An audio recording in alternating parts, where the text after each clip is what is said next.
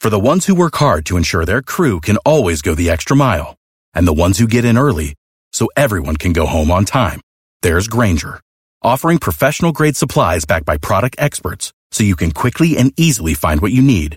Plus, you can count on access to a committed team ready to go the extra mile for you. Call, clickgrainger.com, or just stop by.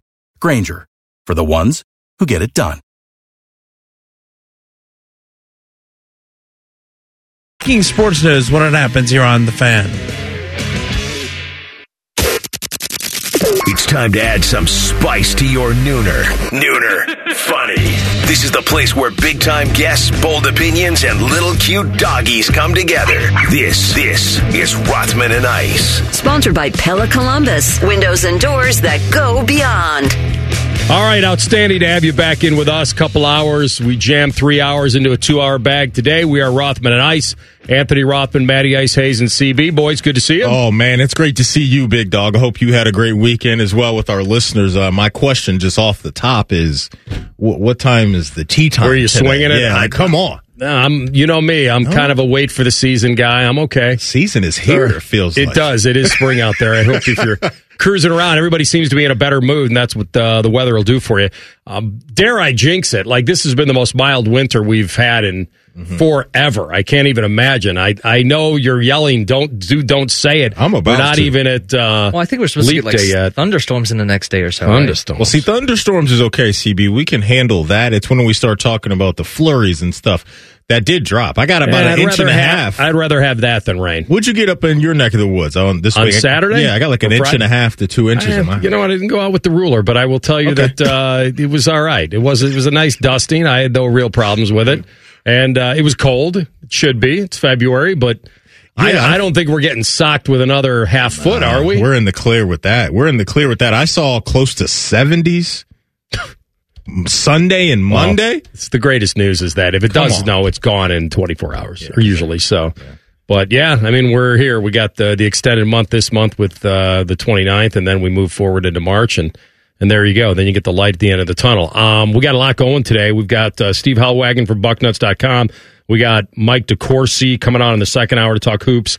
Um, there may be a name that you can cross off the list for Ohio State as far as coaching candidates. We'll get to that, and we'll get to the Diebler effect here at 120. I do want to tell you that I have a box.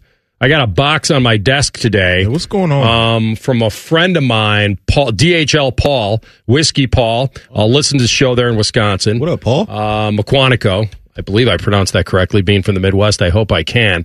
Um, actually, the funniest thing is go look up like Packers who aren't from the Midwest and they make them pronounce like Wisconsin city names or towns. It's hysterical. Like they don't even know how to pronounce brat. They just say, what is a brat? What is that? Like the, the guys that go play football for Green Bay that didn't grow up, never played in the snow, none of that. Yeah. I think they, a while ago, they did something where they forced them to try to pronounce city or town names in Wisconsin. It was It sounds like pretty the uh, the Arnold Schwarzenegger commercial for what is it, State Farm that he's working with right now? Yes, the- to- it was the Super Bowl commercial. Yeah. exactly. It was good. That one actually was pretty good. You can't get it right, but it's working. Um, but it's so I working. hope Yeah, I got so McQuantico right. And what's going on the over there? By the way, the fact that he sent this USPS and he works for DHL, I found that kind of amazing. I figured he could just take something to work and just throw it on the conveyor belt and stamp it and get some free shipping. Um, when you keep saying this legit. Quantico, my mind goes to you know the FBI Academy. No, McQuanigo. Okay, Quantico. I Yeah. keep hearing Quantico in my mind W A N A G O, I because you know I love the FBI shows that are back Yeah. officially on Tuesdays. By the way, remind me to tell you two movies that I watched this weekend that I was drawn to because I have this, you know, I hate heights, Mm-hmm. generally speaking. Listen, I stayed on the 58th floor of Mandalay. It's not like I won't go up in a tall building. and it, like, so when I say I'm afraid of heights, Mm-hmm. I, I'm kind of half line. It's not like I won't do it. It's just that when I'm outside or near an edge or a ledge, that I that's not the greatest thing. But I watched two movies this weekend that you would think I would never watch, Mm-hmm. and just trying to, you know, toe the line a little bit on, was on one my of those fear. movies Hot Tub Time Machine? Did we no, find no? That is, what does that have to do with heights? well, you know, I just you know I've been hoping that you watch that movie eventually. As a guy that I loves was the 80s. I was the height of the 80s. You know, that? I You- you peaked did in the 80s. You did live the 80s. Did your show drop yesterday? the new Walking Dead chapter with Rick and Michonne? I didn't see that. No, I saw the ones with uh, the ones left behind or the ones that survived. that them, was isn't it? on. Oh, I don't know. I thought there was a whole new one. No, I think you're right. I Oh, think that that, was it? title, I believe, is Ah. the show for Rick and Michonne. I got to get back on this thing. Rick's my guy. So I got this. Yes, you need to jump back in because that was the cliffhanger from The Walking Dead that I told you about. That he was Still presumed dead, but he was certainly alive because at the end, Yeah. some government chopper came by and he's walking towards the edge of this water, and they're like heads in the sand, you Oh. know, that are still alive. You don't want to step on one of those. There goes your Um, ankle. The, the teeth still work, Uh-huh. and so. Oh, I got this box on my desk, and, and Paul's a uh, a good friend now. He he certainly was a. It was one of those great like cosmic deals where I was trying to send all those animal supplies to Guam, and then I worked through other Yeah. people and found him, and he helped me do that to get it to a humane society in Guam. And so we become friends. He listens to the program from Wisconsin, the podcast, and or the app. And so I have this box on my desk, and this is what went through my mind. Speaking of the '80s, so I'll I'll take you back a little bit. I, you guys probably don't know this or never heard of it. So do you know who Geraldo is? Geraldo. Geraldo Rivera. Do either one of you guys know? See, that's amazing. I figured he. I figured that name would transcend generations just on. He, so he was fired from ABC. He was a, a network news guy, and he had criticized some network report, or they canceled a report he had on JFK and like Marilyn Monroe. It was a big oh, deal, and he kind of formed his own deal, and then became you know a talk show host.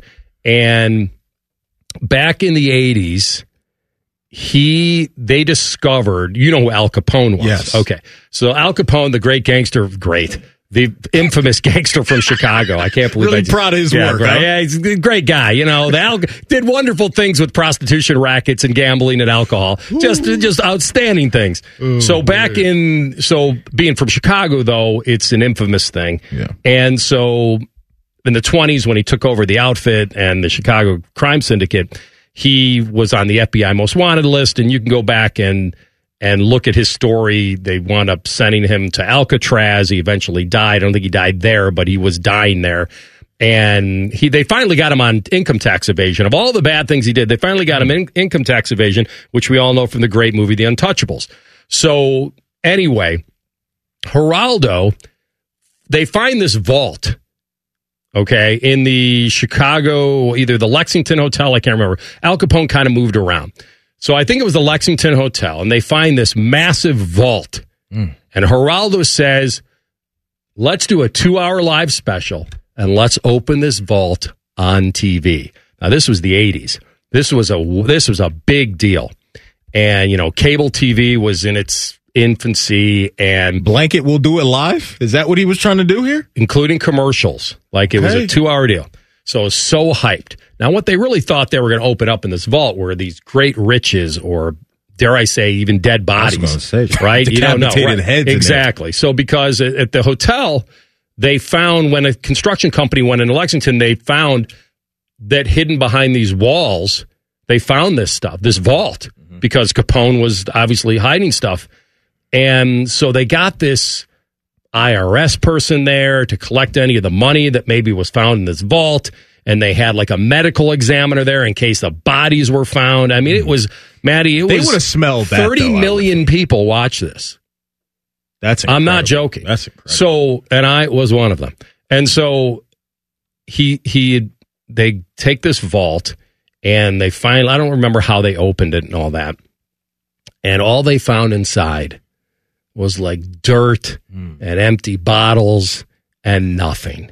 I mean, Zippo. It was one of the biggest It was deflating. disappointment to Right. viewers outside of like maybe the end of the Sopranos. Like it was that like people were like, you got to be kidding me. And so he like apologized to everybody, and it, it was criticized widely, and like they totally struck out. It was one of those things where you take your shot, but people watched, so at least it wasn't like it was a total nothing because people did watch. Yeah. And so it was the first time that anything was opened on live TV. And I think they did something where they recovered safes from like shipwrecks before, and they've done that. And anyway, everyone felt ripped off because there was nothing in this thing. So I see this box, and I, I looked at you guys and I said, "Should I open it up now?" And I thought, you know what? Maybe I'll open it up on the air. Uh-huh. Just go full Geraldo on this. Everybody thing. can hear, hear the end of our lives. Exactly. Live, live- Maybe eyebrows get blown off or whatever. Like, and so this Oh, could be the mystery of the McQuanico box. yeah, I'm a little I'm- nervous I- for it's us right probably now. going to be underwhelming to the listener, but it might be decent for you and I. But I thought, okay, at least I know the person. Yeah, let's crack this thing open because now I'm I'm curious, nervous, scared. It's a fairly hefty deal. At, at one CB, you're on the other side of this. So if anything happens to me in the next 30 seconds, tell my mom and my daddy and all my friends that I that I do love them. Um, I would never do this if I didn't know the person. Uh, the if we got if I got some strange box addressed to me here at the station, I don't think I'm going to open it up on the air. Okay, so the box is officially open. We got the bubble wrap that I'll be popping There's for the next three hours because. I'm childish. Um, some kind of moonshine or something. I'm not sure. oh, we're getting lit today. Kinda It's only a- it's only a Monday. maybe maybe very much. I think there's stuff. All right, so the first thing I'm opening is What is going on? very okay. So the Elegant Farmer is a place that I know growing up in Chicago, and they make those home those pies in the paper bags that you heat up. So these are cheddar ale pretzels Okay. from the Elegant Farmer. That's one, and so this is a. Oh my! I think we have a pie, sir. An elegant farmer pie has made That's its right. way down to. That's To right. the Columbus the kid studios grew up from on this Chi-Town? stuff. No, it's not from Chi Town. It's from Wisconsin. Oh man. Oh, this is nice. what is this? A pumpkin pie? This is the baked. This is the the ba- the pie baked in a paper bag. Oh, I'm never getting ready for the summer. At this I'm rate. telling you, this is the original apple pie from the Elegant Farmer. That's in a bag. CB, get ready to drool He's going to be eating this during the next segment. What do Got you mean? Bottles of stuff here. I was kind of hoping for some spotted cow in there. Bingo. There it is. How did you know about that? So I told you when we went to Wisconsin this year, I had a little bit from there, and it uh, it's you can only get it in the state of Wisconsin. Is this like bootlegging? Did he do something illegal by shipping this? Incredible. No, you can buy it at the airport and Uh. carry it on. Like it's that's how popular it is. All right, there are bottles. Easy, there are bottles dog. of spotted cow, Easy. and there's also some slow cooked mustard, sweet and tangy, real Oh. slow cooked mustard from the East Shore Specialty food. Oh yeah, I'm gonna need that on my next turkey sandwich. That, that that's Those, definitely for the pretzels, Matty. on my- but I can put that on. And nice then there's there's like bottles of spotted cow for all of us. okay, so it's a nice little goodie bag or package that he did. he Petey, well done, my man. Man, there's a card you're opening right now. If Well, there's any yeah, money on me- if there's money on that, I'm calling dibs. money. Don't just ask. You know, if there's any money in it, I'm, I'm calling I dibs. just want to know, let you know how much you're appreciated. You know? This is very thoughtful. This was very thoughtful. I then became a listener, although a day late on Spotify. I found you, the Iceman, and CB. All of you seem to take a liking to our young quarterback, Jordan Love. Maybe that's what this was born from. So we we we hit Jordan Love with some praise, and we got some goodies from Wisconsin. Paul, like you the man. Shout That out to awesome. you, Paul. Thank you, man. That's a good little sunshiny Monday Uh-huh. little gift package. Yeah. And we and it was better than Al Capone's vault. There was actually right something that. in here. You're right about that. That's Unto the higher ups, you know, upstairs that may be listening, no, the bottles are not open. The bottles are not open. I don't know. I mean, is there is that Dot, frowned dot, dot. upon here? Well, that- Really? That's a fair. That's a good question. I mean, I'm not sure. That- that's a good question. I don't know. It's All right, well done. All right, so that, I took a chance. There we go. We're Went back to alive. the '80s. I mean, the two-hour. It wasn't a two-hour live special from Geraldo Rivera and uh, from the Lexington Hotel from the noted crime lord Al Capone. Uh, Thirty million people. I think it was the highest rated syndicated special in history up to that And there was nothing. And there there. was not. Yes, nothing. There. nothing in there.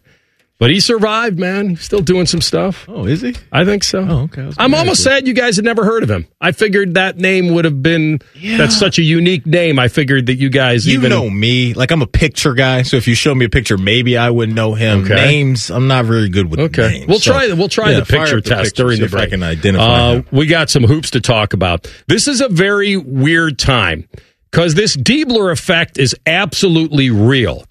But how real is it, and how real should it continue to be as far as Ohio State's future goes? That's next. Rothman and Ice on the fan.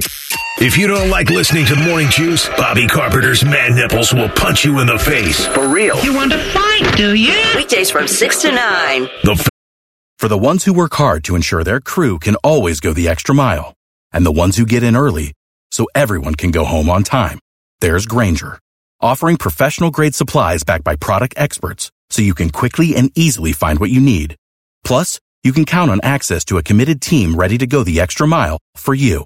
Call, clickgrainger.com, or just stop by. Grainger, for the ones who get it done.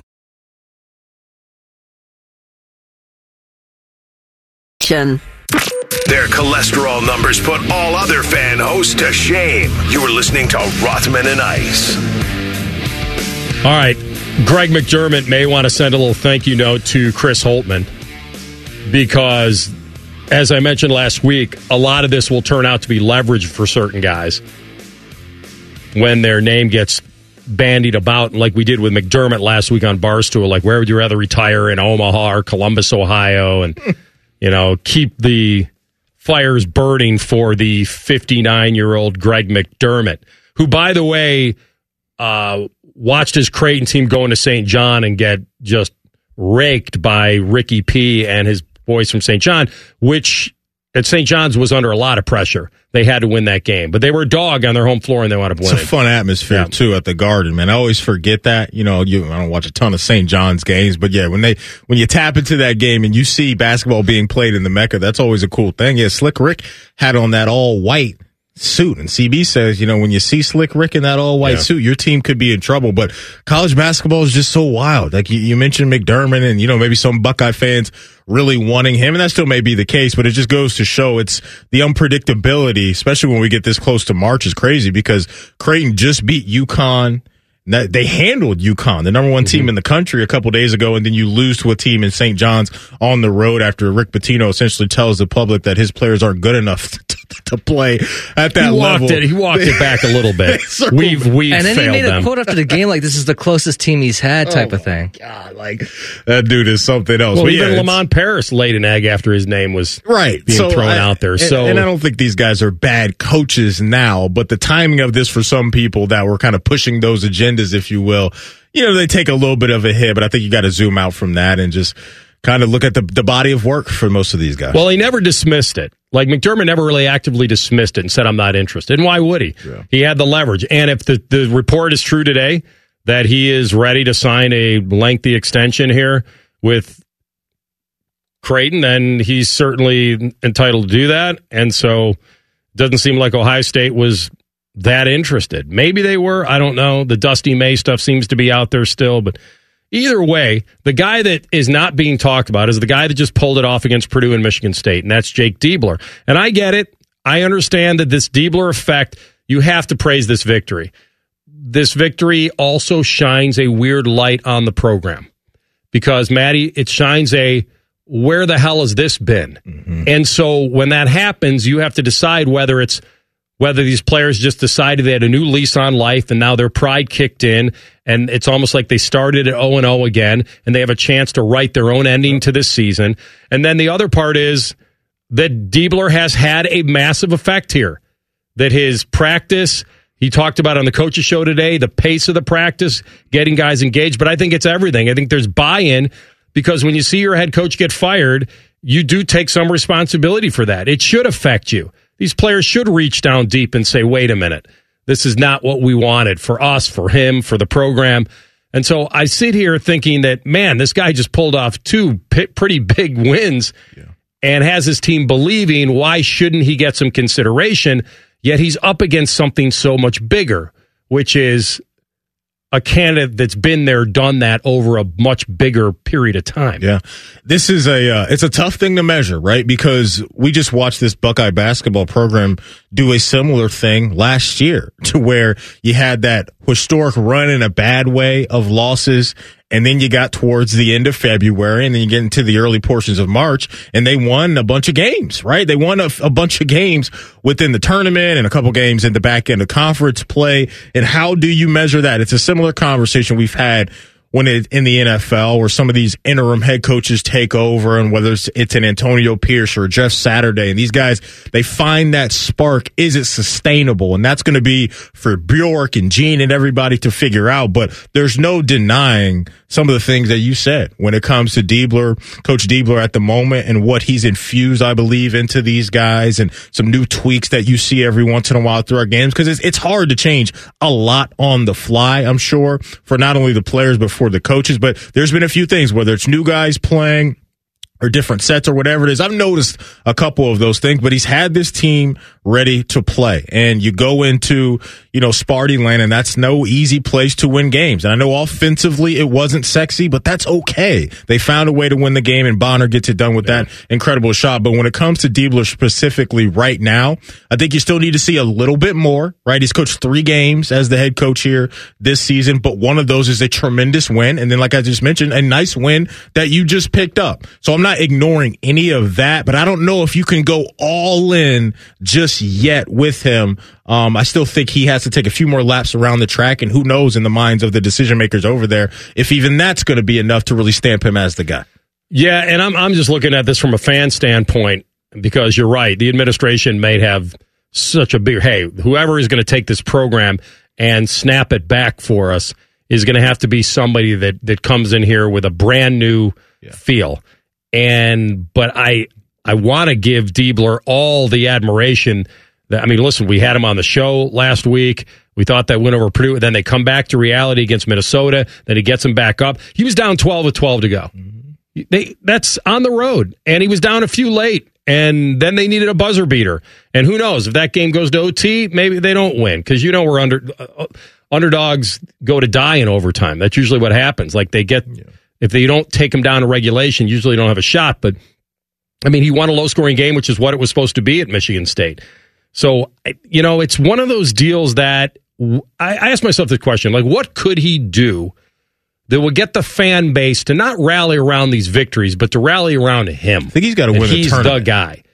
Get him in the tournament. No, I'm talking the Big Ten tournament. Well, that would get him in. Well, win that, but I'm saying to start, I think the people really backing him. And I don't want to speak for everybody, but I think that's what it yeah. would take is to win the conference tournament. Well, that would be the miracle of all miracles to rescue the season and get him in the dance.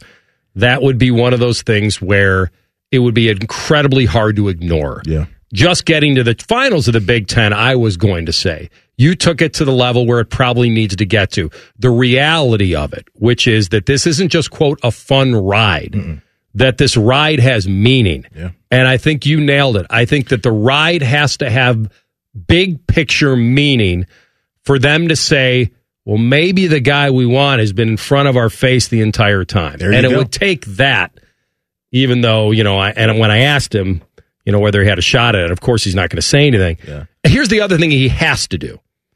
He has to get revenge on Michigan at home next Sunday. He has to. They're they're in the bottom. They're in he the bottom to. too. I he know they, they look. You're also lining up to face them in the tournament too. Yeah. Well, oh, so he's got, he's got to. And and I'm not saying that that rivalry is the be all end all. I'm just saying that it would erase, it would dilute a couple of these big victories if you came back home yeah, and lost to Michigan. Like, and that's the pressure on him, unfortunately. Mm-hmm. But I don't think he's looking at it that way. No. He's looking at, hey, let's show up, let's grind, let's try to get victories and and no one's putting any results on him. But I, it started me thinking about like, wow, this guy's pulled off a couple of eye opening wins. Now it took a buzzer beater to do it, and Dale Bonner, well done, man.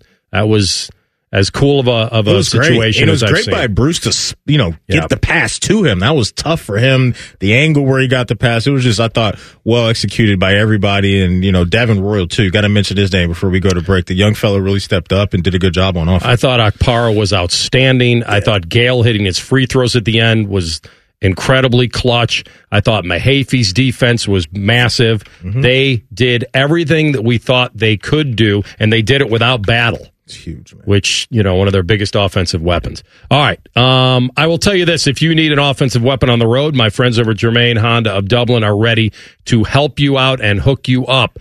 That's because Rich is running a great team over there and they've got awesome vehicles. If you're in the Honda game or even if not, check them out. Germain Honda of Dublin.com. You'll see hundreds of rides that are available. The weather's turning. Here's the time for you to strike. Uh, you know how much I love the Ridge line, but the redesign, and I keep seeing that redesign on the CRV, and I'm like, wow, they hit an absolute home run. Uh, the pilot is much more intimidating looking. Um, the passport I've always loved because how sporty it is. But the place to, to get these great deals is Germain Honda of Dublin. They're on Sawmill Road, just south of 270. Go in there, ask for Marcello, talk to Rich, say you've heard the ads on the air, and say, let's time to back it up what this guy's talking about on the radio. Germain Honda of Dublin.com. When we come back, Steve Helwagen of Bucknuts.com will weigh in on the basketball effect and where this program is going. Rothman and Ice on the fan. All the 10 TV people come over to our side of the building to take a deuce. That should tell you something about how we operate. The fan. Without the ones like you, who work tirelessly to keep things running, everything would suddenly stop. Hospitals, factories, schools, and power plants, they all depend on you. No matter the weather, emergency, or time of day, you're the ones who get it done. At Grainger, we're here for you with professional grade industrial supplies. Count on real time product availability and fast delivery. Call clickgrainger.com or just stop by. Grainger for the ones who get it done. The perfect ratio of sports talk, dogs, pro wrestling, and gambling advice. It's science. You're listening to Rothman and Ice. All right, welcome back. Is it too little, too late for Ohio State? Yet to be seen. We know the kind of miraculous run they'd have to go on to be a part of March Madness. Uh, they got close last year. You know, it feels like this is getting to an odd trend. But the season starts well, starts going down the tubes, pressure's off. Team then responds because they're freed up with nothing to lose, and then it's too little, too late. Like, these themes are fine, and these are fun little rides at the end of the year, but big picture wise, it almost draws negative attention, which is, well, where has this been? And I did make a coaching change, so that was pretty monumental. He's 247sports.com and Bucknuts man, Steve Helwagen, my guy, been covering this program and programs for a long time. Steve welcome back. Yep. What's going on, guys? All good. It looks like we have. Uh, I thought maybe they'd have the seven year itch on Greg McDermott, but it looks like he's Yeah. ready to kind of re up with Creighton. And maybe he used it as leverage. Maybe he's happy. He probably should be. He's running a pretty good program. It's not like he should want to run away from Creighton to get to Ohio State. And it's not like Ohio State's considered one of those blue blood jobs anyway right now. You surprised by this? Uh, do you think Ohio State had any interest in him? Yeah, very interesting. And uh, obviously, he was a guy when Gene Smith was looking to replace Thad Matta seven years ago. According to a lot of sources, that he was offered this job and turned it down, and then they went to, to Chris Holtmann after that. So, uh, very interesting. But uh, you know, he is probably uh, toward I wouldn't say the end of his coaching career, but you know, he's he's getting up there. And uh, you know, my view is I think you want somebody in their late 40s, early 50s, somebody who is going to be one of the best coaches in college basketball over the next decade. And that's how I kind of uh, couch this thing. I I wouldn't necessarily be looking for somebody late 50s, you know, 60s. People bring up Bruce Pearl.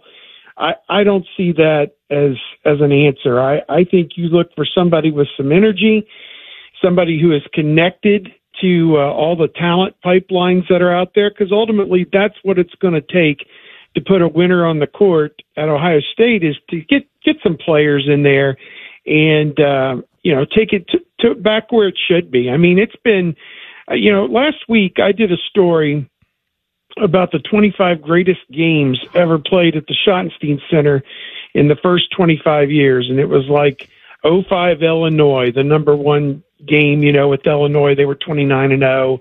And the Wisconsin game when they were both number one, you know, one in the AP poll, one in the coaches poll. We have not had any games like that in over a decade. It's been way, way too long. Now they did play two great games here just this past week, Purdue and Michigan State, that kind of, you know, would fit that mold, but nothing like that much in the last decade. And they got to get back to playing in games that mean something in March, and that's that's what they need. Steve, in your opinion, what does Coach what would Coach Diebler need to accomplish, you think, for him to be the next guy in line? That's a great question, and I think uh, just keep winning games. I think Uh, obviously, he's beaten two Hall of Fame coaches, Matt Painter and Tom Izzo, in an eight day period. Kind of hard to top that. And uh, so I think that's a, a great start for them. They've got some winnable games here at the end. Now, Nebraska is playing its best ball of the season right now, but the game's in Columbus, so the Buckeyes have home court advantage. Uh, that would be a good one to get. Obviously, have to pay back Michigan this weekend for the loss that they had uh, up there, and then at Rutgers, and they're really struggling to the finish line right now. So these are three winnable games for them. That would get them to 19 wins, and then you know you think, well, maybe a win or two in the Big Ten tournament could put them in NCAA at large consideration. They haven't really moved up in the net rankings though. Still sitting in this in the low 60s, I think. Didn't get much of a bump from playing Michigan State, so uh, going to have to keep winning. But for him, I think if he just wins a few of these games here at the end, he definitely earns a chance to sit down in a room with Ross Bjork and and state his case and, and interview for this job because he has certainly harnessed the human spirit here and uh, brought some excitement that's been sorely lacking, I think, for a long time. Yeah, I, I'm I'm of the opinion he's got to wow him. Like there has to be Yes. there has to be Yes. a he's got to almost make the tournament. I, I think we Maddie and I kind of drew the line because because then Steve, what that does is it's impossible to ignore. And then it doesn't Yes. turn into a fun end of the season where he pulled off a couple of really good wins when maybe they were, you know, freed up. Now I agree. I don't want to I want to give him credit. He's pulled this Yeah. off. This wasn't by luck. These guys are grinding. He's got them playing. Whether they have pride now and responsibility for getting their coach fired, who knows? But um, you know, we talked about who he would lose a head-to-head interview off to, and I I feel like you know Sean Miller, um, guys that just bring so much weight to the table. Yeah. But you said identify the next ten year guy. They they thought they did it with Holtmann and they didn't. Um, so do they go back to the hey, we've seen a guy do this before and we don't want to try to identify the next great one? Like and Sean Miller I think would be probably that guy. Yeah, I think that again, uh, just this excitement surrounding this fan base in, in this program has dropped to such a level, or it, they had let it drop to such a level that I think to energize people to come back to Value City Arena, and, and this is something I could spend three hours talking about everything that that has gone wrong in and around this program over the last you know 15 years basically but and really back to the, the when the building opened 25 years ago but uh at any rate I mean, we'll, we'll save that topic for a rainy day but at, at any rate i just think you've got to really knock people's socks off with this hire i think this has got to be somebody who you know i i don't want to say dan hurley but goodness gracious get get somebody in there who's going to put a winner on the court. And I go back to the fact, it, you know, in this new paradigm that they're in, name, image, and likeness, it's got to be somebody connected to talent, both at the high school level and the portal. Somebody who, guys, if they want to go from 13th in the Big Ten to third or fourth next year, they need two or three portal guys. I mean, period, over and out. They need, you know, you aren't going to get there with the nucleus they have. The two guys they've got coming in, Colin White and Juni Mobley, are good pieces, but neither one of them are going to put you in the Sweet 16 next year single handedly. So you got to go out and get some talent, and that's who they got to hire. Steve, zooming out from basketball, I did want to get one football question in with you and your thoughts on Chip Kelly uh, leaving UCLA, coming over to Ohio State as the offensive coordinator, and how well you think that can be a fit for the football team this fall. Wow, what a tremendous coup! And I think you bring a guy in that's you know regarded as one of the great offensive minds, and I just think he was kind of fed up with where things were headed at UCLA. Couldn't you know he loses his defensive coordinator to the crosstown rival USC, and it just it, it got almost untenable. He couldn't get any promises on uh, money for assistance or facilities or whatever they needed. And I just think he was at his wits' end and interviewed with the Seahawks for their job. And I, great familiarity between he and Day, great fit. I think Day brings the best of the passing concepts. He and Brian Hartline, and uh, Kelly will bring in the the best of the run game concepts in, and it will be a diverse and just powerful offense that's going to get Ohio State back up there, you know, where they need to be, kind of after a, after a down year. So uh, I look at it as as you know they're they're probably doing a crash course right now, trying to get ready for Tuesday. I mean, it's you know it's here. It's time to put it on the field and. Chip Kelly, you know, has hardly even been in the building, I would presume, just having gotten the job. But uh, yeah, it's going to be a lot of fun to go out there on Tuesday and see what it looks like. Uh, well done. Veteran uh, beat man Steve Helwagen from 247sports.com, uh, award winning writer covering Ohio State. Thanks, my man. Hope to see you soon. All right, guys. Take care. Steve was on the Bryant Heating and Cooling Systems fan guest hotline. When we come back, we'll hit you with a Buckeye Bulletin. Young Dale Bonner. Did he sense the moment was coming? That's next. Rothman and Ice on the fan. If your idea of the perfect radio show is all Buckeyes all the time, then it's your lucky day, Slappy, the Buckeye Show. Weeknights at 6. The fan. For the ones who work hard to ensure their crew can always go the extra mile, and the ones who get in early so everyone can go home on time, there's Grainger, offering professional grade supplies backed by product experts so you can quickly and easily find what you need. Plus, you can count on access to a committed team ready to go the extra mile for you. Call, clickgrainger.com, or just stop by. Grainger, for the ones who get it done.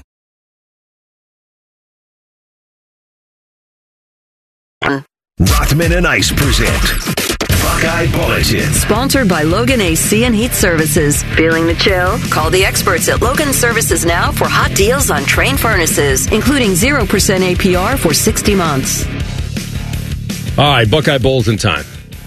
I say again, Jake Diebler, well done. Incredible. I hope he is just loving this. I can't imagine he's not. When you saw him slapping the floor after that three went in, it was like his entire being is in this thing. He got a chance to to be with this team and to shepherd them to the end of the year. He's pulled off two great wins, but this has to get to big picture meaning for Ohio State brass to not be able to ignore him. And that's what I, I believe me, it'd be the greatest story for us if somehow he made it very tough on them. I think in a private moment, I if I was talking to him, I'd say, "Go make this so hard on them mm-hmm. to go somewhere else." The only way to do that is by getting them to the dance. If he gets them to the dance and does something that the odds are so astronomical that he could make a run enough for them to get in at large, or dare I say, auto bid if they won the whole damn thing. Then he's impossible to ignore. Then you have to give him all. There's no way you can just tap into that. It wouldn't over that period of time for it to be luck or just timing or no pressure. Because what's going to happen if he keeps winning? What'll happen is that pressure will start to meet a middle ground. Wait a minute. Now you're now you got to keep winning, and so it'll be interesting to see if he can pull this off and protect home court and all that. Um, repay Michigan with the loss they had there, and then all of a sudden get this team to fight for him and fight for themselves, plainly, to, to see if they can extend their season. Um, I'm not putting great odds on it. It's just the one thing that keeps jumping to my mind is he has to make it so hard for them to ignore that maybe the right guy is here. Um, he was he spoke about this post game. Um, let's talk. Let's uh, hear the one about battling through the adversity. CB. I'm really proud of the way our guys have stayed together, and you know this has been a really, really hard now, I guess, week and a half because of how much I care about Coach Holtmann and you know how big of an influence he's been and a mentor he's been to me uh, personally. So that that's hard. But Gene Smith told me it is about our players, and our staff has embraced that at such a high level that our job is to serve them well. The thing I'm most happy about is the character of our guys and the character of this team has been revealed in these last three games, and I'll, I'll include the Minnesota game in that because of how we finished. Our guys deserve the credit. They've taken kind of little tweaks and things that, that we've been able to do to, um, and they've embraced it at a high level, and they've stayed together at a high level, and I, I, they they deserve all the credit. I think he's absolutely dead on right. I mean, I think you and I are looking at this a couple different ways, right? Where you look at Coach Diebler and what he has implemented and infused into this locker room, and more importantly, X and O wise to lead this team to a couple victories. The other side of that is the guys have stayed locked in. And you go into East Lansing and you come out of that thing with a win without Jamison Battle, one of the best three point shooters in the country this year.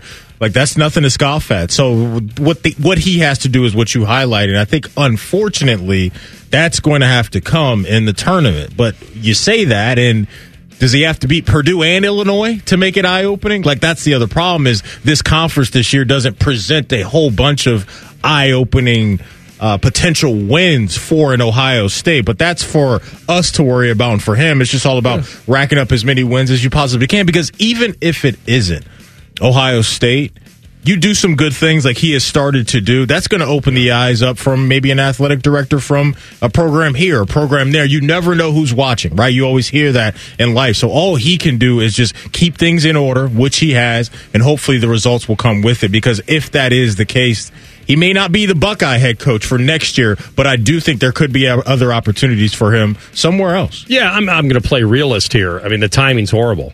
Timing's horrible for him. He doesn't have a, a monster team. Yeah. And if you know, if he did, he wouldn't be the head coach anyway. Holtmann would still be here. So he's trying to pull something off here for the here and now, and I'm I'm glad he's super focused in on it. Now, Dale Bonner, for those of you who don't know, and, and I don't blame anyone because who was paying attention to this team the last you know month and a half as far as just it was more of just coach watch 2024 and so it's kid from Shaker. So he's an Ohio kid. He goes to Baylor. He transferred to Ohio State. He's got one year left. So he played, I think, the last couple years with the Bears. And then he, I thought he was at Fairmont State too. Like he has bounced around.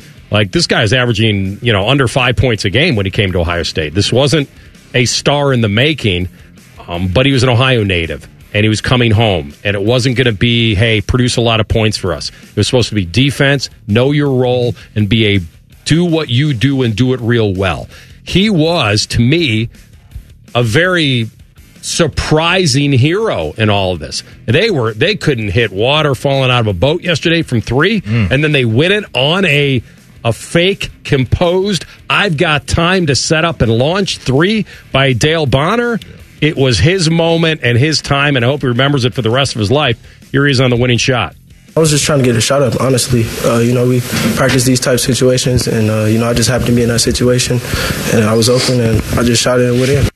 It's like when you grow up shooting in the driveway, the three, two, one shots, right? We've all practiced those with our brother, with our dad, with our friends, whoever. Like that was what, what that situation was. But yeah, these guys fine tune it all the time, as you mentioned, right? Just all the drills that you can go through and practice um, to really help you get ready for moments like that. And you know, you mentioned it, uh, just a bad shooting night for Ohio State, especially from three. I mean, Ohio State shot 17% from three mm. in the game. They, they only knocked down three of them. Two of them came from Dale, and one of those was the was the game winner. So, I mean, you're getting out of East Lansing feeling good about what you did, especially on the defensive end and without battle, as we mentioned. But it, it wasn't a sexy game, that's for sure. Here's the great part, and sometimes it's just checking certain boxes, even if you can't check the big box.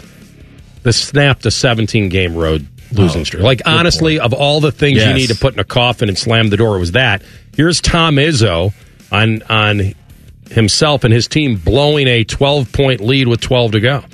Lead for all but 0.06 seconds, tied for about a minute. And uh, yet we didn't deserve to win the game. They deserved to win the game. Hold them to 24 and 10 the first half. They make three threes the whole game. Just such a shame for me. I mean, I, the crowd was unbelievable. It's almost like these players, you know, sometimes they expect everybody to give to them. They got to give something back to the crowd. And we didn't do that and I didn't. They didn't, and that was disappointing. Just a damn shame. I like that last line. Got to give something back to them every once in a while. That, that's good stuff. Right the zone. Yeah, man. I, I wish he would have dropped to give something back to the zone. you heard him. You've him taken enough. You, you heard him mention in there. They led the entire way, but I thought Ohio State did a good job of staying attached, and I think part of that was when you look at Felix and you look at Zed, I mean, between the two of those guys, you're talking eight offensive rebounds, four piece. And those little things yeah. uh, throughout a game can help you get yeah. to an opportunity to where you can throw up a three and win the game. I think he lied, though. I think Ohio State actually led when Gayle made both his free throws with like 12 seconds left. I think Ohio State was up one, and then Walker came down and got fouled and tied the game. So I think Ohio State actually led before the game winner. So about a minute. Would that be cool? The press conference, like, hey Tom, let's just be factual. Uh. You actually were down more than 0.6. We know you're a Hall of Fame coach. So it was like 5.6. Yeah, that's right. 0.6. Yeah, exactly. Yeah, you trailed with about right, exactly. Let's get it right. If it's going to be a damn shame, let's be accurate about it. no, uh, it's an outstanding win. Like you mentioned, I'm glad you mentioned Key because he got an offensive rebound and an and one with a few minutes to go where he got position. How much weight has he lost, CB? He's looking lean. I don't know the number, but man, it is quite a bit. He looks like a different dude, man. he does. He really All right, we'll come back. Sports Center update here, top of the hour, and we've got a court storm a brewing. College sports is it time to clamp down? So many have weighed in on this. You'll hear it next. Rothman and Ice of the Fan. We're known for three things games, conversation, and common man yelling about things only he cares about. The Fan, Ohio sports destination. For the ones who work hard to ensure their crew can always go the extra mile, and the ones who get in early so everyone can go home on time, there's Grainger, offering professional grade supplies backed by product experts so you can quickly and easily find what you need. Plus, you can count on access to a committed team ready to go the extra mile for you. Call, clickgrainger.com, or just stop by. Grainger, for the ones who get it done.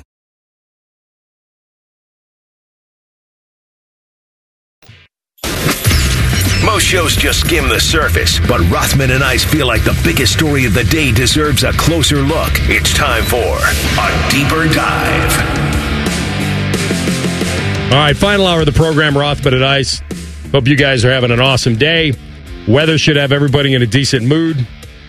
Mike DeCourcy, Sporting News, Big Ten Net- Network will jump on at 233, and we'll get his take, kind of a regional take on where Ohio State's going to go with this coaching search. I, I Listen, getting Sean Miller out of Xavier, I don't know how easy that's going to be. I, he just got there a couple years ago.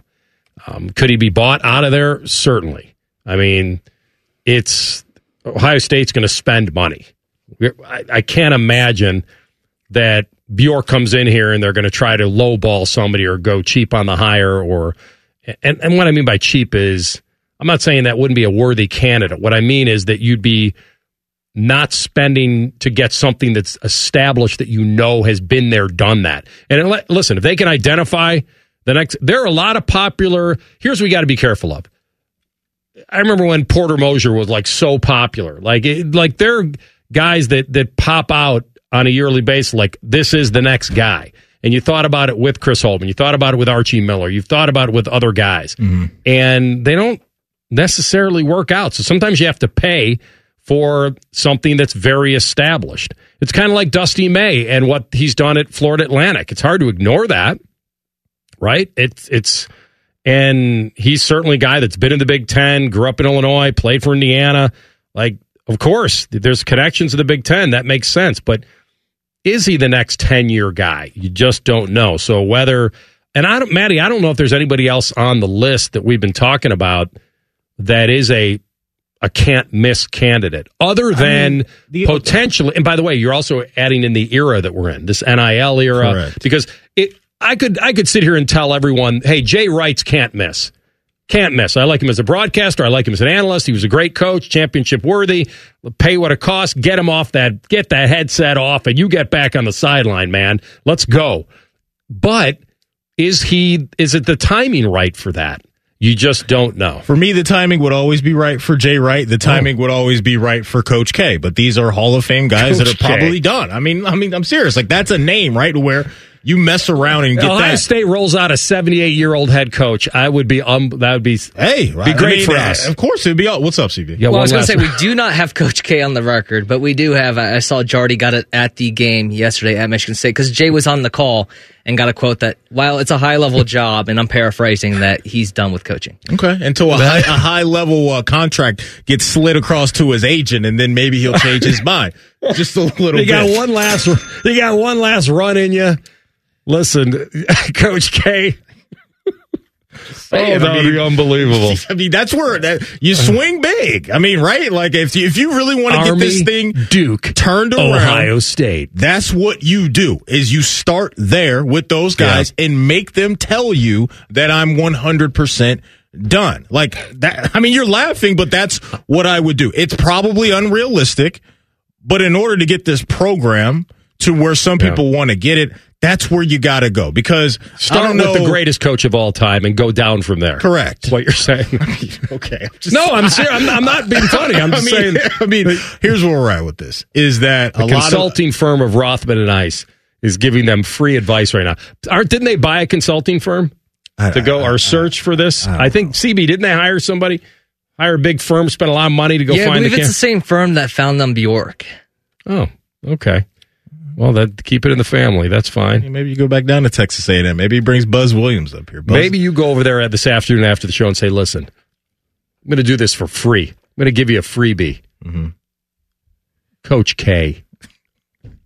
I, I love that you you you think this is the craziest thing of all time. That I think that people should be invested in one of the best coaches I'm to ever. I'm to only ever having fun with it. I understand what you're saying is like- that if you start with Mount Everest, Yeah. you might as well start at the summit and and then slide down from there. It's a small percentage. I totally understand that. But some of these other guys, you mentioned McDermott and Miller, you know, I've thrown out the name Nate Oats. I mean, some of these buyouts can get tricky, right? You just don't know if those guys even want to leave a Creighton or a Bama and some of these other programs. So the search, we're going to hear a bunch of names and there's always going to be the dream names that people like me throw out. There may be a guy that we don't even know that much about right now that they may have their eye on. So we'll see, man. It's going to be an interesting spring and summer for sure. It was an interesting uh, weekend in college basketball. In that, uh, speaking of Duke, that one of their their big players, their Kyle Filipowski, hadn't gotten off the court, you know, before that celebration broke out at Wake Forest, and everyone's seen the video now, and it's a shame. It really is. I mean, not only that the guy this this was very different than the Caitlin Clark situation at Ohio State, where some fan, you know, where they just kind of crossed, and it looked very accidental, and then she certainly was buzzed by it, you know, and just couldn't, you know, couldn't get off the court and wasn't as she didn't suffer an injury, but at least that person wasn't trying to mock her on the way by. The only thing that person did was stupid was, hey, you recognized you ran into somebody. You might want to just go over and say, I didn't mean it, or I'm sorry, are you okay? Right, right. The fact that they just tried to hide in the crowd was very weird. But anyway, uh, we've seen that before. This was different. This was a Wake Forest. By the way, they were out of the gates like it was the Kentucky Derby. Did you see these fans? Like it was, it was on. They were running at breakneck speed, and he certainly had to dodge and weave. He was like playing Frogger. He was like cars, and he was trying to, to get out of there. He's a big guy, and he's bracing for contact, and his knee got um, twisted a little bit and had to be helped off the court. And ironically, the guy that, that dinged him or grazed him was the guy that looked like he was trying to yell in his face on the way by, which makes this thing even more, you know, nauseating in a way. But there's so many ways to talk about this because there are ways to let fans onto the court. It doesn't always have to be as the buzzer sounds. Like I'm all for them being able to celebrate with their team and their players, their quote fellow students. This isn't fans and professionals. These are kids they have class with, presumably. They're going to class, and so, Some of them. most of that on the line. Some of them. Um, and so there are only there are only certain amount of years and certain amount of games. And think about it, you could go to college for four years and never experience this. Uh, your team winning a great game at home against a branded program and be able to go out there and be a college kid and all that. So when they beat them, and I saw this, like we've seen this a million times, and only we see it a million times, they promote it. How are we gonna like even the announcers? Oh, could could be in store for a court storm in there at Wake, and this guy gets injured. So my feel on this is you could easily do away with all this and just rope off the court, and anybody that violates it is tabbed for trespassing, and boom, you're done. Or you know, we see it. People are willing to take chances. We see it at big games all the time. But I, I feel like where's the blame here? The blame is is the blame on this on the whole idea of letting kids storm the court. To me, it's the timing of it. Like let the opposing team get off the damn floor and then you flood the floor. But you're dealing with teenagers that are who, could be who a don't little care. lit and probably a but little. they lit. just don't care. Of course not, Yeah. because we've all been there, and you know your cares are at you know Yeah. a pretty low level when you're a college student when it comes to specific things like this. So you hate to see anybody get injured in in this type of situation, right? That that obviously sucks, but I'd be lying if my mind didn't go to well, if this wasn't Duke, or let's say if this wasn't this star player for Duke, would we care this much? And I don't think we would. If this was Kent State and Toledo. Well, we wouldn't care about because the player wouldn't have the same impact. No, but I'm saying I don't think the reaction to this would be as big if it wasn't Duke and if it wasn't Kyle Filipowski. That's part of why I don't love this. I do think that something needs to change. I don't want to take this away from students because as you highlighted, these are memorable moments that you have that you can, you know, recall for the rest of your life as, hey, we got to storm the court against Duke or Carolina or Purdue or whoever. But I don't think that there would be so much buzz around this if this wasn't the Duke brand. So- and if it wasn't Kyle Filipowski. If this was a GA on the staff of Duke, nobody would be talking about this. Let me ask you this. How Yeah. would you feel about it then if I bring it back home? Let's say that Ohio State was a top ranked program and they're on the road at a team and that team beat them at the end in the final few seconds and that fan base, name whatever fan base, runs onto the floor and injured Ohio State's best player. Mm-hmm. Would you feel the same? Yeah. Exactly. I, the same. I, I think we overreact to one offs. I think way too much in sports. And it's not even just the court storming thing. When one thing goes wrong with a certain guy or certain team or whatever, then we've got to have this massive conversation. Is Does this need to be completely ripped away? And I am fully in the camp of that if this was a Georgia Tech player that got hurt, this isn't national news. It's because of the brand that is Duke and the star player that it happened I'm to. certainly not denying because I don't even know how severe the injury is. We'll see. But I, I totally agree with you. The Duke effect. There's no doubt. Massive brand, big player, meaningful part of the sport versus Morehead State versus SIU Edwardsville, and they stormed the court and somebody got dinged. This isn't even It's- talked it- about. It, it may have be shown on certain things because we have so much time to fill, but it wouldn't be talked about in this way. And I'm also with you on that. Like I said in the beginning, I don't think this has to be totally banned versus figuring out a way for consequences to happen to people who violate the certain end of that game. It shouldn't be running on the court right as that second. I know that it's called a court storm and it would be it would be counterintuitive to have them wait. But to me, the fun of it is if you're if the team, the winning team, the home team's going to stay out there a little longer, then those fans can go celebrate with them, jumping up and down, high fiving them, and have that moment. But not having the opposing team, and we've seen this in other sports too. We've seen it at the pro level and all that. But not letting the having the respect for the opponent to get off the floor, I think is easily correctable. Maybe not easily, but it's correctable. Um, let's hear from which who do you want to hear from, Maddie? Filipowski, Seth Greenberg, or Jay I Bilas? wanna Spin the from- wheel I of wanna reaction. hear from Jay Bilas. All right, Jay Bilas on first take. But the truth is, nothing's going to change now. We're going to talk about it, and it's going to go away, and nothing's going to change. And if they wanted to stop it, they could stop it tomorrow. Uh, the, the the administrators will tell you that uh, security experts tell them that it's not it's not a good idea to try to stop the court storming. That that could cause more problems than it would Mhm. solve. But you don't have to stop the court storming. One time, all you have to do is once they're on the court, don't let them off just just say you're all detained and give them all citations or arrest them if you want to. And then court stormings will stop the next day. Um, there's no accountability for this. It- uh, it- the fans feel like it's an entitlement and the universities like it and the truth is we like it. That, that, that's ridiculous. It's ridiculous. First of all, you can't accomplish that. There's not enough handcuffs in the building to arrest all of these students and fans that are going to run onto the floor. I think this needs to be on programs themselves, right? If you and I are running the basketball department at Wake Forest. at Wake Forest and we know Duke's on our schedule, what can we do to prepare for this? Or you kind of sense it as the game's going and you make an announcement. Hey, or whatever. I mean, I know you want to jinx the victory, right? Because you're going to win. But if, yeah. if and, and they don't all work out this way. Some are buzzer beaters. Some you know they're going to win and you know they're going to storm the court. And maybe there is time. Um, but there has to be a way to identify to the fan base that we're more than willing to let you come celebrate with your fellow student athletes, um, your fellow students. Uh, but it can't be at the right at the buzzer. Just You you, need gotta let that team get to the sideline at least. That's I, I, I like your idea. I, don't know just don't know how we execute it. But I like And the I'm, idea. And I'm with you that it's these are rare that someone's going to actually get injured. But also you're you're also allowing them to experience getting taunted and yelled at and and maybe hit accidentally or not. Like you are like exposing them to that. It doesn't mean that a guy has to get injured for this to be a bad thing. Like there has to be a middle ground. Um, and but I agree with you. The reason we're talking about is certainly because of Duke.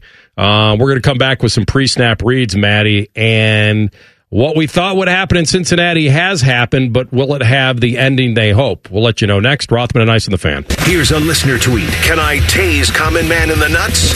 Fine by us, but he may like it.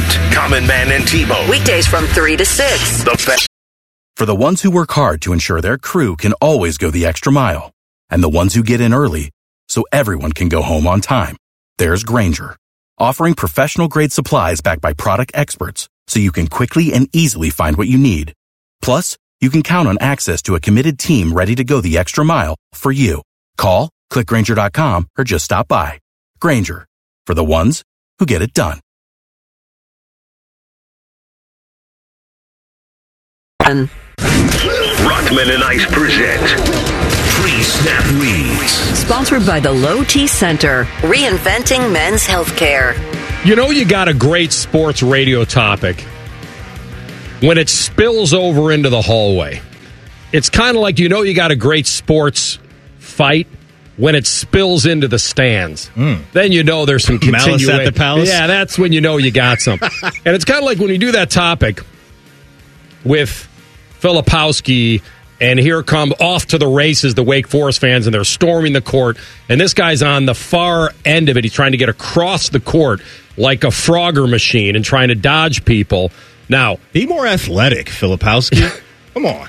he was in a pretty compromising position Be as far as athletic. I, I'm.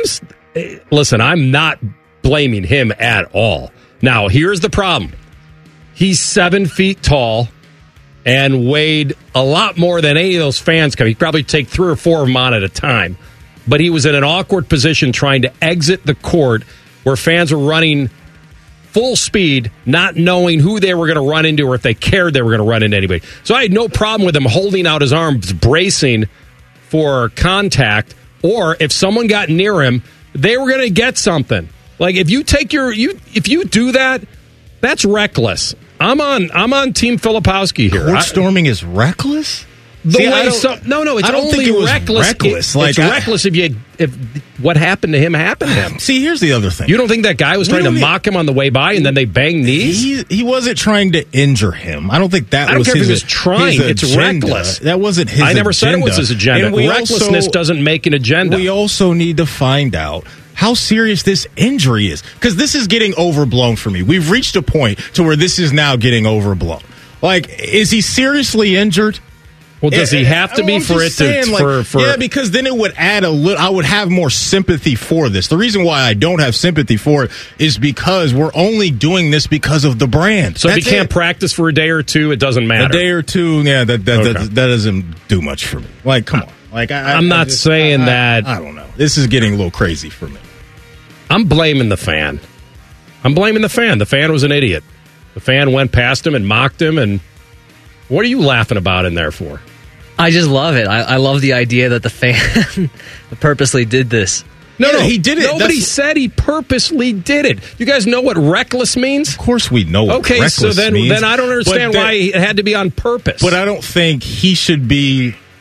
I don't know. It, it's it's a dicey thing because, like I said, I, I guess I have to wait to see how seriously injured the guy is. Do you think he was just trying to taunt and got a little too close to the action? Of course. That's exactly what happened. He was caught up in the moment.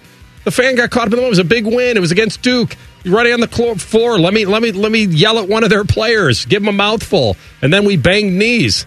That's exactly what happened. But why are we blaming the player?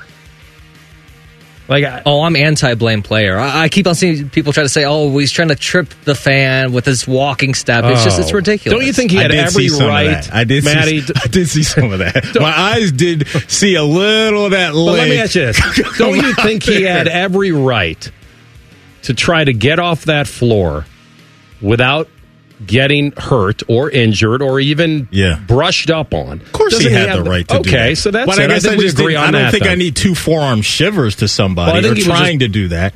Is what it looked like to me to try to get off the floor. I thought that was a little too spicy for my take.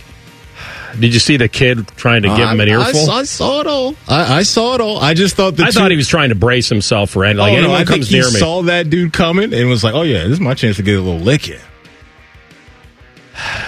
Then why are we so celebratory when fans run on the field and, and players in action belt them? Then why are we why? Then why why do you know, celebrate actually, that? I think it's the security guards more than the players. no, no, but when the think he lets players come off the field and that. belt somebody, then why? Oh, Because wouldn't that be the same thing? Why would he have a right to do that? I- I- you came on his in on his place of work, like when those streakers are fans and they come there, and then you get that player jumping off the sideline and just getting their licking. Well, you Bobby- like that, Bobby, don't you? Bobby Wagner told us that That's didn't work saying. out. That didn't work out too well for him because the animal people Well, he were didn't trying know to that, and that's why we gave him a pass. But I mean, oh, but you like that? I did. I never said I liked it. I, I never said that I liked it. I think you're assuming people like that. I, think, never. I think if we're drawing a line, team Wake, team fan Wake Forest, or team Filipowski. I'm starting to become more Team Wake Forest for sure. As now that we're, we're talking about this. That's where I'm at. Uh, do they play funny. today? Does Wake Forest play today? Because if they do, I'm about to bet it all on well, I would hope not. for tonight. I don't think they. What do you mean? They might have a game today? Well, when was that game? Was it Saturday or I think Sunday? It may have been Saturday. It was Saturday. Was it They Saturday? play. Lew- uh, I'll tell you who they play. They play Notre Dame tomorrow. Oh, they're trash, right? Or did they win this weekend? I mean, Notre Dame's kind of gotten some wins recently. It but is they at Notre Dame. For the It is ACC. at Notre Dame. You got a line for that? No, you don't get one of those for college hoops till day of. Stupid. By the way. Uh, but yeah, I'm. Yeah, I think what you're hoping for is they get to storm as many courts as possible all the way out, road and home. and I hope it happens against Duke. I hope it happens against Duke. I mean, what, let me ask you this. What will you say, if anything, if Filipowski misses the next game? Nothing. Oh, okay. so you're not to be- even giving this, him that. This would have to be like he's Okay. out For for, the the. ACC tournament, and then maybe bar- like they do it's play just- Wednesday. He's got so Sunday, Monday. He's got three days. It's just if it's just a sprain, blown for me, and then to hear Jay, oh, Yeah. we should arrest. it. Like really, Jay Bilas? If you didn't go to Duke, are you saying that? No. I don't know. I'd have to go back and hear what he said about all these court stormings. He's been very consistent on being against Yeah. court stormings, but to this extent, I haven't Yeah. heard of And it. And you know why he took it to this extent? Because it's the brotherhood. It's his guy. And that's why I brought it back to is if this happened to Ohio State, the team that we cover and watch and comment on every day, if Bruce Thornton guy had to get helped off the court because Ohio State was, I know this would be pie in the sky, a top ranked team in America, and got bounced at, name the school, uh, who's the worst team in the Big Ten right now outside of Ohio State? Michigan. All right. So let's say they storm the court and Bruce gets hurt. Well, Are you still oh. like, well, Team Michigan? I'm on Team Michigan fan. Here's the thing here. You know the whole Michigan thing adds a whole nother layer to it for people. For people, it adds a All whole right, nother name layer. another school. So people that would not work out Well. It used Wait- to be Northwestern. Now it's not anymore. You're right. You're right. So yeah, I'm uh, I'm Team Wake Forest Okay. on this. Right. The media, the national media, has made me. Maddie's demanding Wake the doctor's Forest. report. Like Demand the medical. because this is just. I need to see the X-rays. Give me the MRI. Oh my goodness. Uh, we got mentioned the Tee Higgins news. That, Well, we got to get something. Here's here's gotta- here's why. Because that story was better. That's number one. And number two, Oh, he was expected to get tagged. There we go. He got tagged at twenty one point eight million. I have no idea whether he's going to sign it. He has till March fifth. Between now and then, they'll work on a long term extension. And you, by the way, you've been calling for this. Let's see how much he really wants to be there. That's the big part And so that's why this wasn't a big topic. Yeah, that's he it. got tagged. It was expected. Now we wait and see. And I'm gonna throw this out there Okay. real quick. I'm laying the seven and a half and rolling with the Sacramento Kings tonight against the Hmm. Miami Heat. It's never ordinary at Bet365. Sign up at oh.bet365.com. 21 plus only must be present in Ohio. If you or someone you know has a gambling problem and wants help, call 1-800-GAMBLER. And may the odds be ever in your favor. I don't know if it'll spill over into the hallway again, but that was pretty fun. We'll come back with Mike DeCourcy next, talk about Ohio State's target for their next basketball coach. We'll see if he has any ideas and who he favors. Rothman and Ice on the fan. We used to have a billboard with our host's face on it, but only ugly people work here now. You mama say you ugly, hey! The Fan, Ohio sports desk. For the ones who work hard to ensure their crew can always go the extra mile, and the ones who get in early so everyone can go home on time, there's Grainger, offering professional grade supplies backed by product experts so you can quickly and easily find what you need. Plus, you can count on access to a committed team ready to go the extra mile for you. Call, clickgrainger.com, or just stop by. Grainger, for the ones who get it done.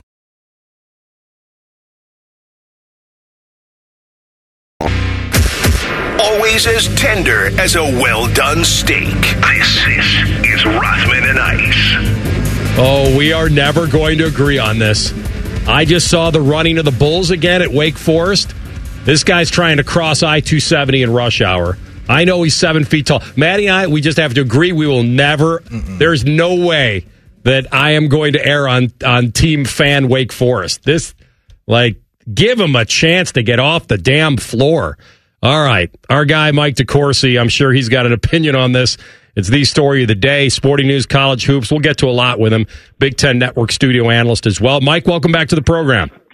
Hi, guys. How are you? Uh, we're doing okay. I guess we're better than Filipowski right now. Um, now we'll see. We'll see what happens. Hopefully, it was nothing, and he was able to um, get off the court and and be able to show up for the next game. But is there a compromise here where you just don't crack down on the kids with a chance to celebrate with their uh, fellow students versus uh, banning court storming forever? Why not ban it forever? Well, just for what, What I said, which is there's just to be able to go out there on the court as a fan. The, these kids are not pros; they're their fellow classmates, presumably, and and I feel like there's a there's room for both. I think the storming is the is the word, though, right? I mean, they ran out there at full sprint. That's how you have a problem. I mean, just letting them out on the court after a after a big win, I don't have a huge problem with. I just don't see the purpose of it. I, I, I just don't. I, I think there, there are places that never storm, and they are among the absolute best places in America to go watch a college basketball game. I don't think, it's certainly not in my time covering college sports, has there been a court storm at Kansas. And, and I would challenge anybody to find a better place to watch a college basketball game than Allen Fieldhouse. Uh, it's just, it, it, it's this thing that we do because it gets on TV and even more so important in today's time that you can take a selfie and, and put it on Instagram or take a video and put it on Instagram. And it just has nothing to do with the sport at all. Uh, lots of sports, you know, like it, there's there are good crowds at college hockey games. Anybody running out on the ice? Here's the difference, Mike. You're dealing with Kansas. First of all, it's a great program. They're going to be a great program for a long time. We're dealing with a team that hasn't been to the tournament in 13, 14 years, and and usually when they get there, they don't do much. Like I think that's the difference. They beat Duke. Like I think we at least have to leave room for hey, Wake is different than Kansas. Well, it, it's it is different, but it doesn't. But it, it, it's no more required for a for a fan to have a good time at a football game. I I I came. Uh, my wife and I came a couple of years ago to Columbus uh, to the Horseshoe. To, she we we lived in Ohio for 18 years and never made it to a to a Buckeyes game at the Horseshoe, and, and I took her to see uh, them play. I think it was Rutgers on our anniversary weekend. She loved it, but nobody ran on the field. I mean, it's just it, it was it's a fabulous experience. It, you're perfectly entitled to celebrate at your seat. If the if it's so important that they celebrate with the players, let them go up into the crowd where the crowd belongs. I am not mm-hmm. being an old man here. I'm being a realist mm-hmm. that there are there are thousands of sporting events played on it, in which the people who are happy about the results celebrate where they are, and it happens every day it, across the globe.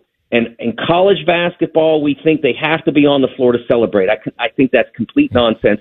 It completely uh, abrogates the responsibility for player safety. Uh, player safety is the most important element of this, and the second most important element of this, in a sense, because they're the ones who are uh, who are going where they're not supposed to go, is the safety of the people who storm the floor. There have been lots of injuries over over the years in circumstances like that. Uh, most of the time, it's harmless, no big deal. But sometimes people get hurt on that, and that's why I the the, the various ideas that are presented, put a clock up or something like that. What you're doing as a university at that point is saying it's okay to be out there. And once you say it's okay to be out there, then the university is liable for anything that happens. It's a good point. So it's it's an interesting debate for sure, Michael. Let's uh let's bring it here to Columbus because as you know, it's been a it's been a been a rough year for the Buckeye basketball team again. But I want to look ahead with you and get your thoughts on candidates. Right, you got Jake Diebler right now, who's got that nice win against Purdue and picks up a win against Michigan State. But Holtmann's now obviously out of the equation. When you look at the landscape of college basketball, if you were running the show here, who would be some guys you reach out to? Well, you know, one of the things I mean, there are lots of different people. Uh, to me, it's more about level of candidate than it is about any individual person, that sort of thing. Uh, but I think that what's interesting about this search is it's probably the first one that's conducted in the new era, uh, the new economic era of, of college sports. And I, I mean, it's the first one in basketball. It's different now than it was 12 months ago because now we're going into a time when there are only four conferences, four, four football conferences remaining, power football conferences remaining. Uh, there, there is a significant separation economically now. Uh, this, now that the contracts have kicked in between the SEC slash Big Ten and everyone else. So, ordinarily, I would say that all the pipe dream candidates that are proposed, uh, guys who are having successful careers elsewhere, w- wouldn't be gettable. Uh, because it doesn't make any sense for me if I'm making, not just using a figure, $4 million a year where I am. And let's say Ohio State's willing to pay me five and a half. That is a million and a half dollars. But I might go there and not like it. And I like it where I am. And that that's and so usually it ends up being not one of those people, but it might be different now. I mean, because now we don't know what the future of college basketball is, what the future of college athletics will be like. It's just it's impossible to predict. So it, it, the one thing that you could say is that being on that side of the divide is definitely a better place to be than being on the other if something additional beyond what we have now happens. Michael DeCourcy with us, uh, covering college hoops, sporting news, and Big Ten Network on the Bryant Heating Cooling Systems Fangast Hotline. All right, Mike, who do you trust in this conference and the tournament? I know the usual suspects. Are I mean, Purdue's got Edey, and you know they flamed out a year ago. They're going to be a top seed, even though obviously they lost to Ohio State here not long ago. Illinois is a very interesting team. Wisconsin seems to be able to flip the switch a little bit and be a very tough out. This Northwestern team, speaking of tough outs, I think they're one of them now. Um, is there a team that you would say, I trust this team now, or is the Big Ten just a crapshoot? I think the whole thing is a crapshoot, just about. Yeah. Uh, because if you think about it, the three teams that have clearly proven, two teams have clearly proven that they are uh, superior to everyone else. And Houston took a big step in that direction by going to Baylor on the weekend and winning. So there are probably three teams that are separated. I still put Houston a little bit in the not sure category because of the construction of the team. Uh, they're not like any other champions that we've seen. I mean, you don't usually win a championship. I don't. I can't think of any that's ever happened where both of the top scoring options were small guards. I guess maybe the closest would have been 87 Indiana, which, which only one of the top scoring options was a small guard, but it, he was the first and second option, and that was Steve Alford. But other than that, uh, you just don't win like that. Uh, it, it, you usually have to have some wings or some or some big guys that can really score, and and that's not really who Houston is. Uh, so I, I wonder about them, but I don't trust anybody in this tournament. Uh, I trust UConn. That's the one team that I know that, that they would have to fail to not make the Final Four. I mean, it would have to be like they're them having their worst day.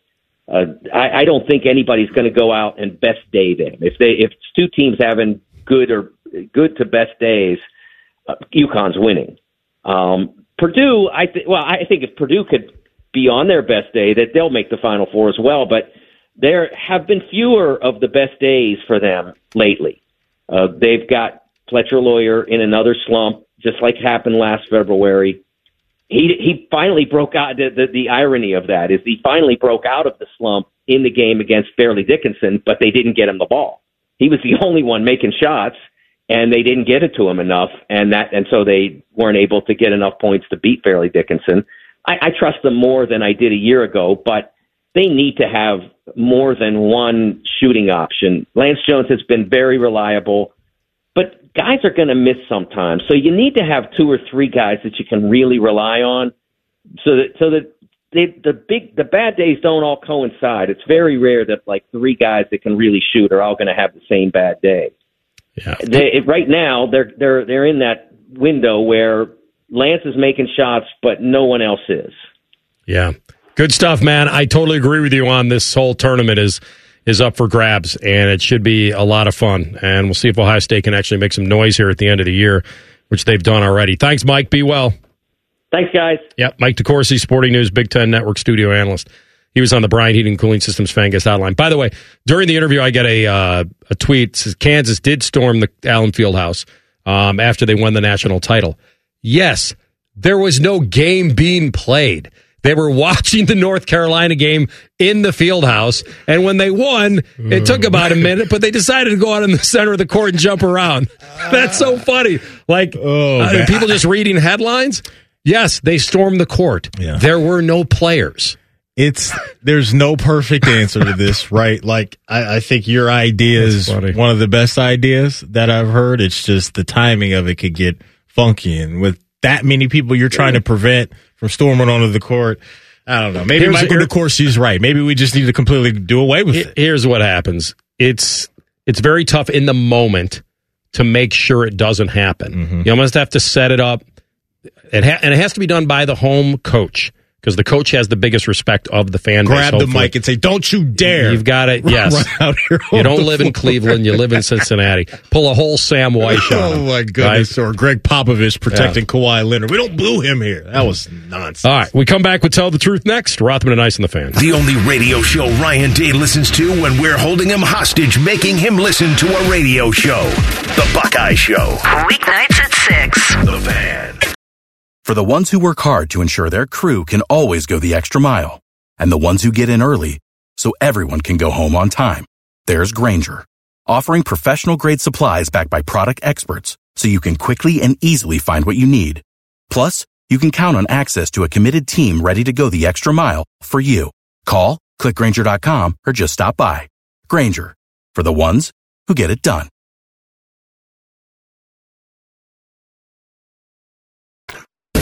Tell the truth with Rothman and Ice. Sponsored by Twin Peaks. Eats, drinks, scenic views. All right, CB, take us home. All right, I want to bring this up because I saw it from one of my favorite websites on the internet. It's called College Poll Tracker. Now I it tracks. wondering where that was going. Yeah, let's Is let's that- be careful now. Is that an off-campus thing?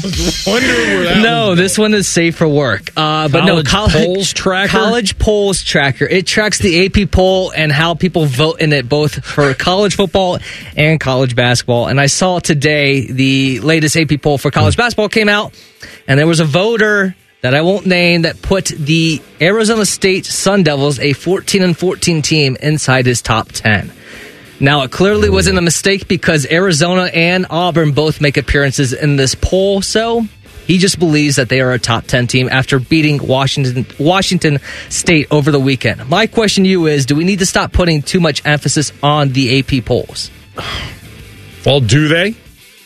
Did I mean is the committee? Well, not really. I, right, so I mean, I, I guess already I think for the public. Yeah, Yeah. If, if it's for the public, then you know, it, listen, you got to have certain responsibility, but this is all subjective. This this goes way past the subjective line. This is extreme bias. You cannot um, take a 14 and 14 team and make them top 10. That that almost says you're mocking the poll and you're mocking the vote, and then you're wondering whether that person really is taking it seriously. I mean, I listen. You can get angry at every person for. You don't think there's people that cover Ohio State that have Heisman votes that don't err on the side of of their guy. Each region of the country wants like you start to know these guys. You interview them. Maybe you liked them. Maybe you did a feature on them. I'm rooting for them. Like there's it, there's personal bias in all of this. That is so far over the line that I would think it would need to get called out amongst the Associated Press I think and it's well find said. out where How do you justify that? I think it's well said, man. I agree with everything you said. I know for me personally, CB, when it comes to the AP poll in college basketball, it's something I invest in, especially when we get to mid January, early portions of February, just because I know that this is a good kind of reference point, a thing that I can go to on Saturdays when I'm bouncing around watching a whole bunch of games. And it matters at the time. For college football, we're all waiting for that the CFP rankings to come out to really start diving in, at least for me, when it comes to really the, who the legitimate teams are at the most important portion of the calendar. So I, I like the AP poll. I have no beef with it. Everything AR said about that guy voting for that team in that slot's absolutely ridiculous, and it needs to be called out. You can't handle the truth. All right, today's national day is Pistachio Day. Now, very popular recently has been the ice cream flavors Mm. involving pistachio. Are you in or out on that? And if you haven't had it, would you try it? I have not had it, but I absolutely would try this. AR, is this something that's in your realm of life when it comes to food that you enjoy? I've never indulged in this, but it is something that I would I want to so, tap into. Pistachio has been around for a long time. It feels like when I was a kid, it was like there was a trend. It felt like where my like my mom would buy bags of pistachio nuts and whatever. You you know they're already ha- they're a little bit split and they they actually taste pretty good. Okay. Um. So I remember being younger liking it. I I have tried pistachio ice cream, but it hasn't been in forever. I do think that when CB and I were out in Vegas. I think that gelato place had a pistachio that I think it was, that I yeah. almost tr- went to, and then what did I get? I can't remember what I got instead. Um, Vegas is a blur. Um, but That's what you should be saying If you're if you're putting, like we talked about this, if you're putting chocolate mint ice cream or chocolate chip mint ice cream next to pistachio ice cream, I am not choosing that over chocolate chip mint. I'm just not. But I would be back in willing to try. Oh. Would they send me somewhere special? I am willing to try it again. I mean, personally, I don't know, but I'm sure there's a place that does it pretty well. Did you say I know my truth? I know my truth. All right, with the combine this week, I'm putting you to the test. You have to pick your test, or whether it's the 40 yard dash, uh, one of these leaping contests. My question to you is if I put you through the drills, which one would you pick and why? Now or back then? Let's go now. Yeah, because that's careful. You know, I'm not doing a shuttle with a half torn meniscus. Are you doing the broad jump? No, I never liked that. I, I never liked the standing broad jump. Uh, see, the three cone and anything shuttle wise, that's going to tax that meniscus. I'm not going to do bench. How much you bench? Um, I feel like, boy, that's rough.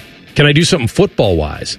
Just catch a football. Like, can I do the Are you going through like the receiver drill? the jugs machine? That's the drill right there. I that think gauntlet drill. where you don't gotta- even have to hold on to it that keep, long. No, you really don't. Keep your head on the swivel. Now you may catch a football off the nose if you're not if your head doesn't turn around quick enough. But that's the drill, CB, that I think I could have some success. Not a lot, but some success.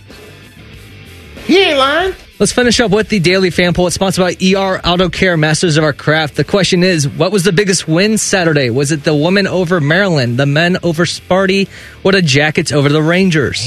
All of them impressive. I think just because of where the men's basketball team currently is, I'm going to go with them. My expectation level for the women is really Yeah. high. I expect them to have success and roll. So I'm going to go with the men's basketball Yeah, team. Maddie's right on this. They were a 10 point dog, I think, at Sparty. They were down 12 with 12 to go, and they were shooting horribly. Uh, I want to give the Jackets credit. They did end a 10 game win streak for the Rangers. However, they did get certainly the benefit of the Rangers not, you know, finding. I mean, Shesterkin had given up three goals in three games. And guess what they said? We're playing the Jackets. We're going to give you a rest. I mean, there, is the little bit of difference. Now, it's great that they were able to beat quick. Marchie was amazing. We'll talk more about this in the next couple days. But, uh, and I want to give them credit for certainly ending that streak. But it is, it is what Diebler did this weekend in East Lansing to a bubblicious team of Tommy Izzo.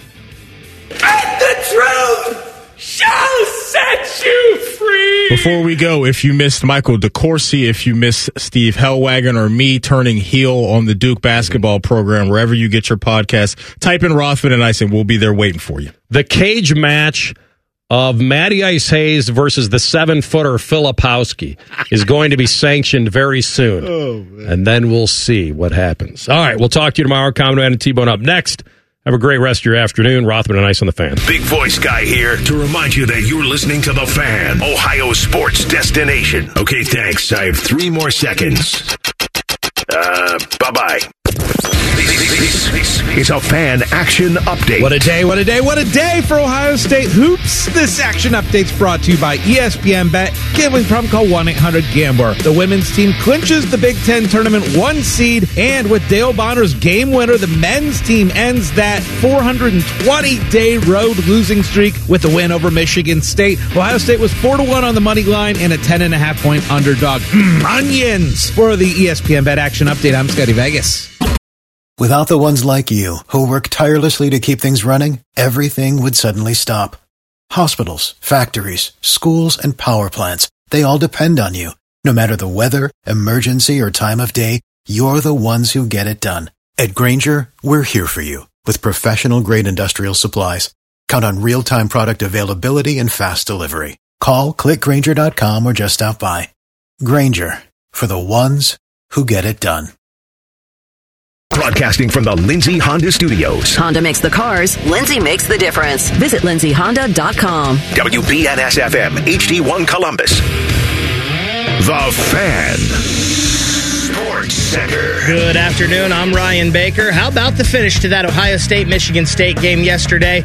Dale Bonner hits a three in the final second to give the Buckeyes a 60 to 57 win.